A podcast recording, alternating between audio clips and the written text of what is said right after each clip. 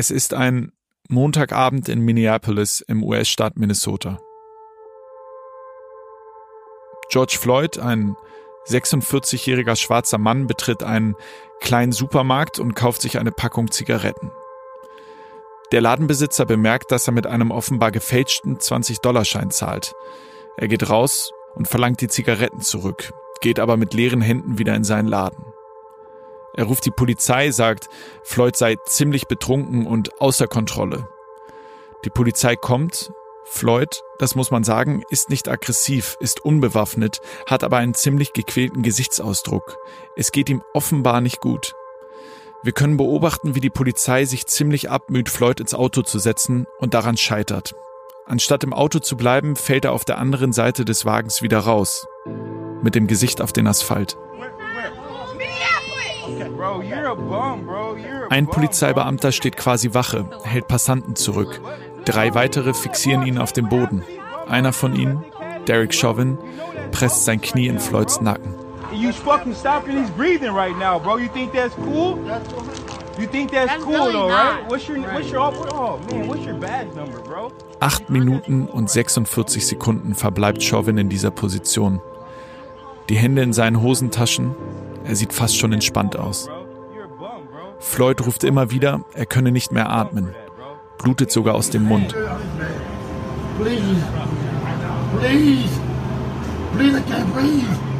I can't breathe.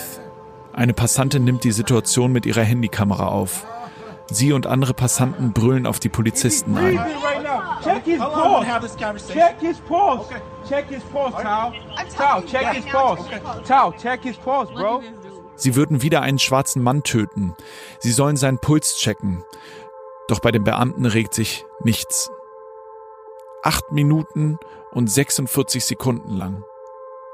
Zwei Minuten und 53 davon war Floyd bereits bewusstlos.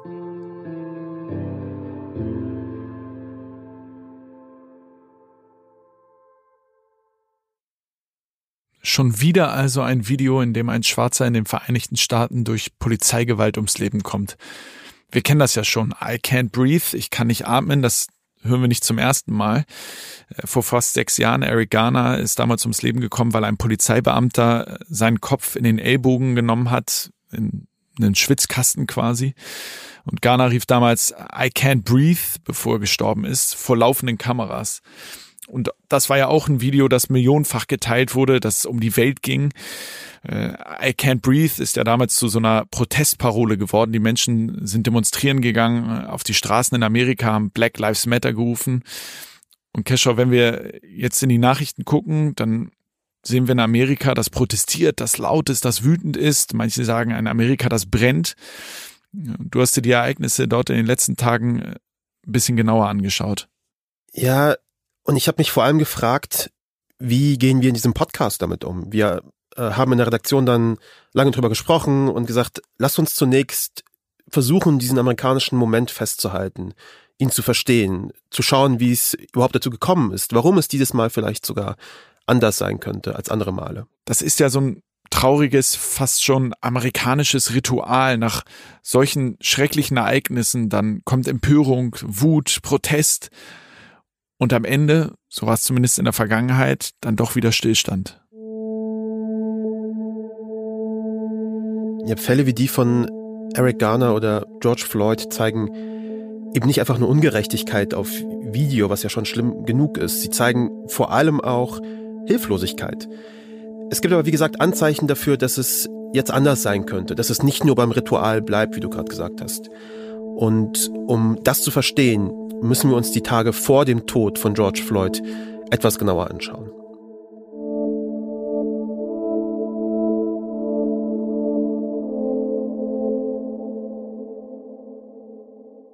Ich bin Luis Klamroth.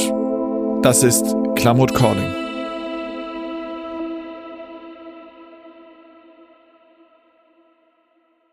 Keschau, was ist in den Tagen vor dem Tod von George Floyd in den USA passiert? Naja, George Floyd steht an der Spitze einer wahnsinnig langen Kettenreaktion. Und ich glaube, dass insbesondere zwei neuere Ereignisse in dieser Kette eine wahnsinnig wichtige Rolle spielen. Eines davon kennen wir auch hier in Deutschland, und zwar Corona. No, we're not at all. How concerned are you? Wir erinnern uns. Anfangs hat Trump sich noch unbesorgt gezeigt.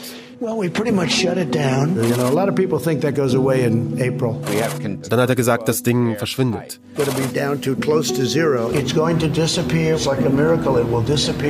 Dann, das Virus sei unter Kontrolle.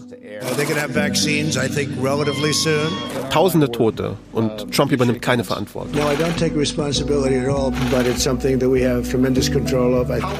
Und irgendwann sagt er, ich habe das schon immer eine Pandemie genannt. This is a pandemic. I felt it was a pandemic long before it was called a pandemic. Okay, Trump lügt und trügt sich durch die Corona-Situation. Das ist jetzt wenig überraschend. Aber warum ist das so wichtig? Naja, für die Menschen bedeutet das, sie haben ein Staatsoberhaupt, das entweder nicht weiß, was es tut, oder noch viel schlimmer, sich bewusst gegen den Rat aller Expertinnen stellt. Ein Präsident, der die Menschen nicht schützt. Und das ist seine wichtigste Aufgabe, der langsam reagiert. Wer in einer privilegierten Situation ist, kann sich diese Spirenzien des Präsidenten vielleicht leisten, nur besonders für schwarze Amerikanerinnen ist das eine Katastrophe und kostet sie im schlimmsten Fall das Leben. Und wir haben darüber ja schon vor einigen Wochen in diesem Podcast gesprochen. Äh, Corona trifft schwarze AmerikanerInnen einfach viel härter, unter anderem, weil sie zum Beispiel einen schlechteren Zugang zum Gesundheitssystem haben. Und das ist ja nicht erst seit Corona so. Ja, und dazu kommt ja noch, sie sind gesundheitlich oft bereits angeschlagen. Eine Covid-Erkrankung trifft sie einfach viel härter als andere Leute. Und da sie außerdem öfter in systemrelevanten Berufen arbeiten, können sie sich nicht isolieren, sie müssen raus ich habe in einem Artikel einen ziemlich guten Satz gelesen. Der ging etwa, wenn das weiße Amerika eine Erkältung hat, bekommt das schwarze Amerika eine Lungenentzündung. Und daran sehen wir auch, was Rassismus für Strukturen hat. Also Leute stellen sich oft vor, dass Rassismus ist, wenn Menschen irgendwie rassistisch angegangen werden, wenn sie beleidigt werden, wenn das N-Wort benutzt wird. Aber Rassismus sitzt eben viel tiefer, sitzt in unseren Strukturen. Also ist die Art und Weise, wie unsere Gesellschaft funktioniert, wer in der Schule Erfolg hat, wer wie im Krankenhaus behandelt wird, wer einen Kredit bekommt, wer insgesamt einfach bessere Chancen hat. So, und jetzt sind wir offenbar in einer Situation, in der Menschen sich auf ein System verlassen müssen, das aber eben diskriminiert. Und schwarze Menschen zum Beispiel müssen sich jetzt besonders auf das Gesundheitssystem verlassen, um zu überleben. Und da zeigt sich eben dann plötzlich viel klarer als vorher, wie stark es eben auch da Diskriminierung gibt. Und die ist hier tödlich. Die Sterblichkeitsrate von Afroamerikanerinnen im Vergleich zu der von weißen Amerikanerinnen ist mehr als doppelt so hoch. Schwarze Menschen kämpfen also nicht nur mit dem Coronavirus, als wenn das nicht schon genug wäre, sondern auch damit, dass sie allen Grund haben, sich vor dem Virus mehr zu fürchten als weiße AmerikanerInnen. Corona ist also im Grunde genommen der Überbau, die Druckkammer, in der alles stattfindet. Aber Keschau, du hast vorhin von zwei Ereignissen gesprochen, die maßgeblich zu der Situation geführt haben, die wir jetzt in den USA sehen. Was ist das zweite? Ein schwarzer Mann, Christopher Cooper, bittet im New Yorker Central Park eine weiße Frau ihren Hund anzuleihen. Das seien die Regeln in dem Teil des Parks und er ist Vogelbeobachter und ein freilaufender Hund, das ist nicht so gut. Die Frau weigert sich. Er zückt also ein paar Hundesnacks, will sie so davon überzeugen, ihren Hund an die Leine zu nehmen. Doch bevor er irgendetwas machen kann, schreit sie ihn an. Er solle ihren Hund nicht anfassen. Und dann holt er sein Handy raus und filmt die Situation. Please don't come close to me. Sir, I'm asking you to stop recording me. Please don't come close to me. Please take your phone off. Please don't come close to me. I'm taking a picture calling the cops. Please, please call the cops. Please call the cops. I'm going to tell them there's an African American man threatening my life. Please tell them whatever you like. Sie gerät außer sich. Sie droht, die Polizei zu rufen und zu sagen, ein Afroamerikaner bedrohe ihr Leben. Das ist ganz offenbar eine Lüge. Als sie die Polizei am Telefon hat, ändert sie ihre Stimme. Die Art und Weise, wie sie spricht, sie tut, als wäre sie in Gefahr, als sei sie außer Atem.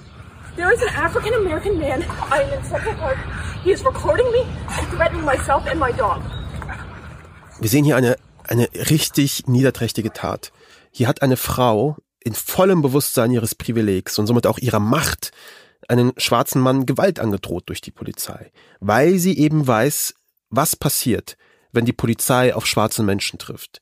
Sie kennt die Nachrichten, sie kennt die Bilder, auch sie hat wahrscheinlich mitbekommen, wie Eric Garner immer wieder gesagt hat, er könne nicht atmen. Ich finde, beeindruckend ist vor allen Dingen auch äh, Chris Coopers Verhalten. er geht auf die Drohung ja überhaupt nicht ein und hält nur die Kamera drauf, selbst als sie die Polizei an der Strippe hat. Ja, Cooper meinte in einem Interview später, er wollte damit nicht teilnehmen an seiner eigenen Dehumanisierung, was, was natürlich total einleuchtet. Die Polizei kommt dann irgendwann und es passiert zum Glück nichts. Okay, und warum ist dieser Vorfall dann trotzdem so wichtig?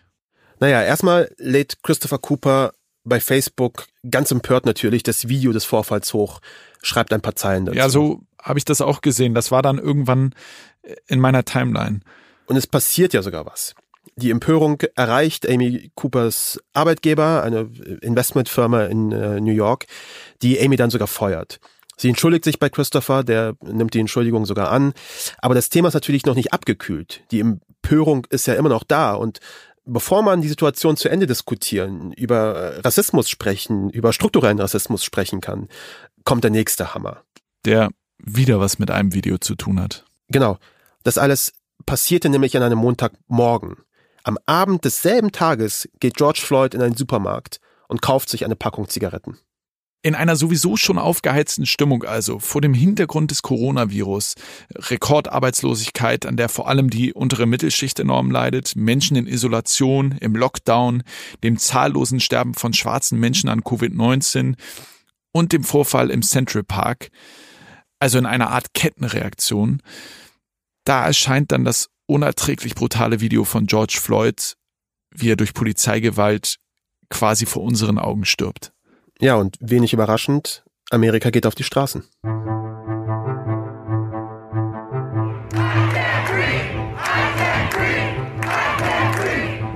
Tausende Menschen protestieren. Überall in den Vereinigten Staaten. Sie protestieren laut, aber sie protestieren meist friedlich.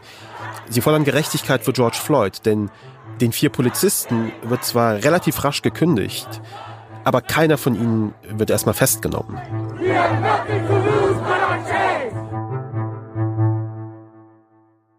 Warum hat die Polizei, ich weiß nicht, drei, vier Tage, vier, vier Tage, vier Tage gebraucht, um den Polizisten, der sein Knie in Floyds Nacken gepresst hat, festzunehmen?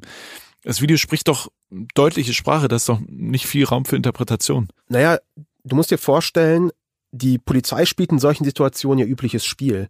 Sie greift nur vermeintlich durch, feuert die Mitarbeiter oder suspendiert sie vielleicht sogar auch nur. Aber dieses Video ist anders. Ich habe mit Spirit darüber gesprochen. Spirit ist ein afroamerikanischer Musiker aus New York. Er ist Aktivist, Erzieher. Er arbeitet viel mit schwarzen Jugendlichen zusammen, die im Gefängnis sitzen. Und er meint, die Gewalt, die in diesem Video zu sehen war, die hat eine ganz neue Dimension erreicht. Seeing um, somebody for eight to nine minutes unarmed, pretty much crying for their lives. Um, there's no there's no excuse that you can make from seeing this and the face that this man had while he has his knee on this brother's neck this face of um, which is the face of number 45 right the face Spirit sagt das Gesicht dieses Mannes des Polizisten Derek Chauvin das ist das Gesicht des 45. Präsidenten der Vereinigten Staaten das ist sein Amerika das Gesicht einer Person die tun und lassen kann, was sie will. Und niemand kann was dagegen tun. Und wir sehen diese rassistische Fratze Amerikas jetzt eben, weil diese Angriffe inzwischen ja festgehalten werden von PassantInnen. Ich finde, Will Smith hat da einen schönen Satz zugesagt. Er meinte, Racism is not getting worse, it's getting filmed. Ja, teilweise. Ne? Wir sehen alle paar Wochen Videos von Polizeigewalt zwar, aber es sterben natürlich noch viel, viel mehr schwarze Menschen. We've had an average of over about a thousand deaths per year since 2015 alone. Spirit redet von durchschnittlich über 1000 schwarzen Menschen, die durch Polizeigewalt im Jahr sterben. Wir haben dieses Jahr schon die 400-Marke erreicht. Und deshalb ist es ja auch nicht verwunderlich, dass es diese äh, Proteste im Moment gibt. Ähm, aber die Mehrheit der Proteste sind ja friedlich, das hast du vorhin auch gesagt. Trotzdem sehen wir in den Nachrichten ein Land, das, manche würden sagen, in Flammen steht, äh, brennende Gebäude, Menschen, die mit Stein werfen, Geschäfte ausrauben, gewalttätige Aufeinandertreffen von Polizei und Protestierenden. Ja, diese, diese Bilder sind natürlich wahnsinnig stark und deswegen werden sie auch so oft gezeigt, aber sie erzählen eben auch nur die halbe Geschichte. Ich habe mit einer Freundin aus New York telefoniert, Morgan Fletcher. Wir haben uns vor vielen, vielen Jahren mal dort kennengelernt. Und ich wollte von ihr wissen, sag mal, was ist da los bei euch? Und sie meinte, na ja, was die Medien berichten, ist nicht immer zwangsläufig das, was die Menschen vor Ort erleben. They were mostly focusing on looting and rioting, right? They love these words. And so they were like, well, uh, Mr. Mayor, you know, I, I, saw with my own eyes that people were robbing this store and there were no police around. So what's Sie sagt, ob irgendein Nike-Store gerade ausgeraubt wird, das ist nicht die interessante Geschichte. Die interessante Geschichte ist, dass Menschen, die protestieren, physisch angegriffen werden von den Leuten, die sie eigentlich beschützen sollte der Polizei. Und der Grund dafür, dass sie überhaupt diesen Kampf kämpfen, ist der maßlose Einsatz von Gewalt durch die Polizei. So the irony is disgusting and exhausting and the media is out here talking about, well, what about the stores? Ja, und zu allem Überfluss gießt der US-Präsident dann noch weiter Öl ins Feuer, fordert ein strengeres Vorgehen der Polizei, möchte Leute im Gefängnis sehen. Er hat ja dann getwittert, when the looting starts, the shooting starts, also wenn Plünderungen losgehen, beginnt das Schießen unfassbare Worte von einem Präsidenten. Nur die Frage ist ja, wie geht's jetzt weiter in Amerika? Morgen beispielsweise hofft, dass dieser neue Aktivismus, den viele Menschen gerade spüren, nicht einfach nur eine oberflächliche Übung bleibt. Dass die Leute nicht bei Instagram bei ein schwarzes Viereck posten und dann denken, damit ist es getan. I think the crucial thing to happen now is for folks not to become comfortable in activism that is optical only. Es liegt an uns, sagt sie, an nicht schwarzen Menschen vor allem, uns zu informieren, uns die verschiedenen Organisationen anzuschauen, die gegen Rassismus kämpfen und die schon immer gegen Rassismus gekämpft haben und weiter dagegen kämpfen werden, mit oder ohne uns. Ich glaube, was in der Vergangenheit immer wieder passiert ist, ist, es entsteht ein Medienhype rund um diese schrecklichen Ereignisse. Die verschiedenen Organisationen bekommen etwas mehr Sichtbarkeit, mehr Spenden und das ist ja auch erstmal gut. Aber sie werden eben hinterher, wenn der Hype vorbei ist, dann oft auch wieder alleine gelassen und müssen ihre Arbeit wieder leider unbemerkt von der großen breiten Öffentlichkeit erledigen. Gleichzeitig sagt Spirit beispielsweise, er fühle sich durch die Proteste aktiviert, er fühle sich motiviert, er liebt dieses Gemeinschaftsgefühl, nur er sagt aber auch sehr direkt, dass er nicht sonderlich hoffnungsvoll ist, dass sich wirklich etwas verändert. There has always been police repression, government repression, ever since they brought us here involuntarily from where we were. Ever since then, they've always been on our backs, literally, as you see, with their knees, boots on our necks, lynching us, killing us. So anyone who thinks that something's going to be different in 20 years, that something's going to be different with the new presidency, that something's going to be different, new administration, they are fooling themselves. Spirit protestiert, weil er zumindest möchte, dass die Menschen alle verstehen, was es heißt, schwarz zu sein dass sie ein Bewusstsein dafür entwickeln, wie es ihren schwarzen Mitmenschen geht. Was er damit natürlich ausdrückt, ist, selbst wenn alle Menschen auf dieser Welt, wirklich alle, von einem Tag auf den anderen, keine Rassistinnen mehr wären, dann wird es trotzdem noch Rassismus geben. Und das ist wirklich eine ernüchternde Feststellung. Struktureller Rassismus im System. Und das ist wahrscheinlich genau die Hoffnungslosigkeit, die Spirit spürt. Es ist eine Sache, die Menschen auf deine Seite zu bekommen, aber es ist eine ganz andere, ein ganzes System zu verändern. Da braucht es radikale Veränderung.